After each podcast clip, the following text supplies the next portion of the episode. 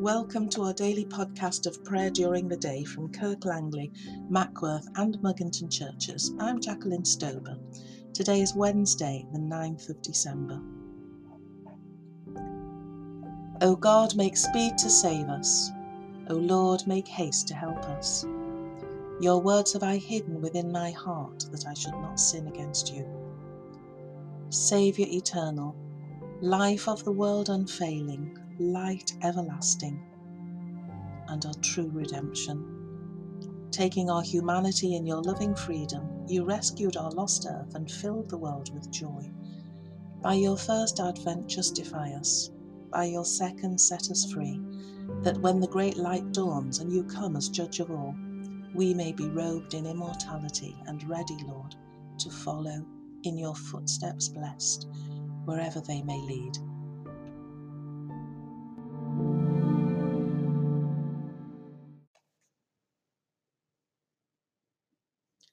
Our psalm today is Psalm 62. Wait on God alone in stillness, O my soul. On God alone my soul in stillness waits. From him comes my salvation. He alone is my rock and my salvation, my stronghold, so that I shall never be shaken. How long will all of you assail me to destroy me, as you would a tottering wall or a leaning fence? They plot only to thrust me down from my place of honour. Lies are their chief delight. They bless with their mouth, but in their heart they curse. Wait on God alone in stillness, O my soul, for in him is my hope. He alone is my rock and my salvation, my stronghold, so that I shall not be shaken. In God is my strength and my glory. God is my strong rock, in him is my refuge. Put your trust in him always, my people. Pour out your hearts before him, for God is our refuge.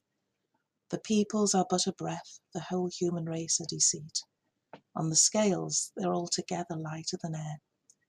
Put no trust in oppression, in robbery take no empty pride. Though wealth increase, set not your heart upon it. God spoke once, and twice have I heard the same, that power belongs to God.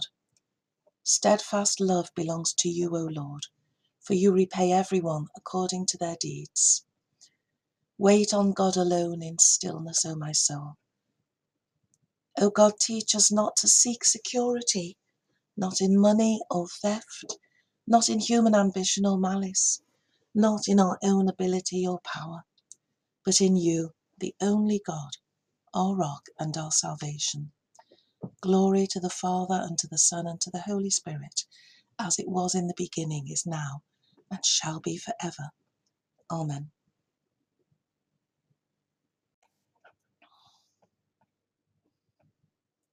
We're continuing our New Testament reading with 1 Thessalonians chapter 2, verse 13 to begin with.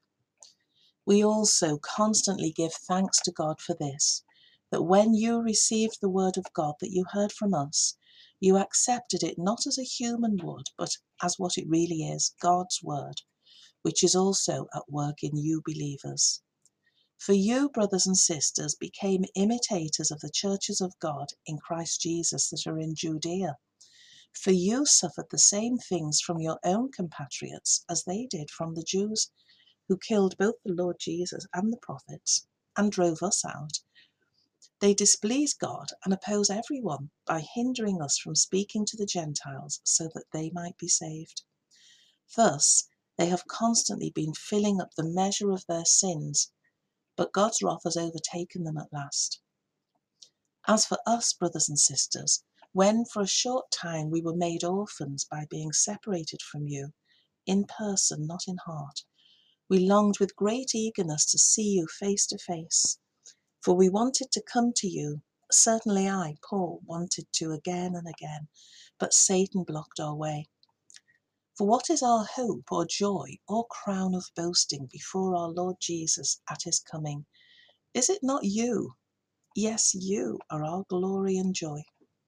Therefore, when we could bear it no longer, we decided to be left alone in Athens, and we sent Timothy, our brother and co worker in God, in proclaiming the gospel of Christ, to strengthen and encourage you for the sake of your faith, so that no one would be shaken by these persecutions.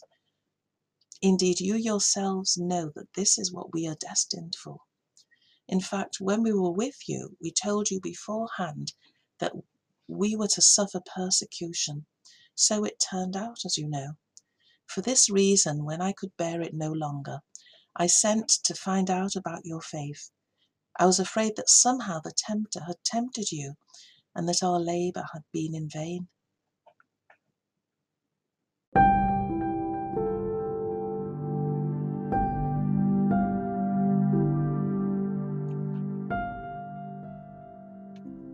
Let us pray.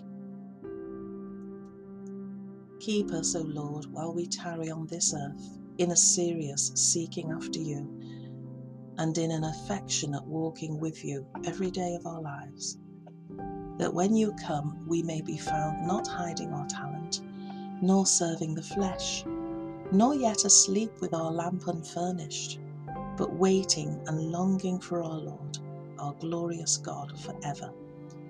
Amen. As our Saviour taught us, so we pray.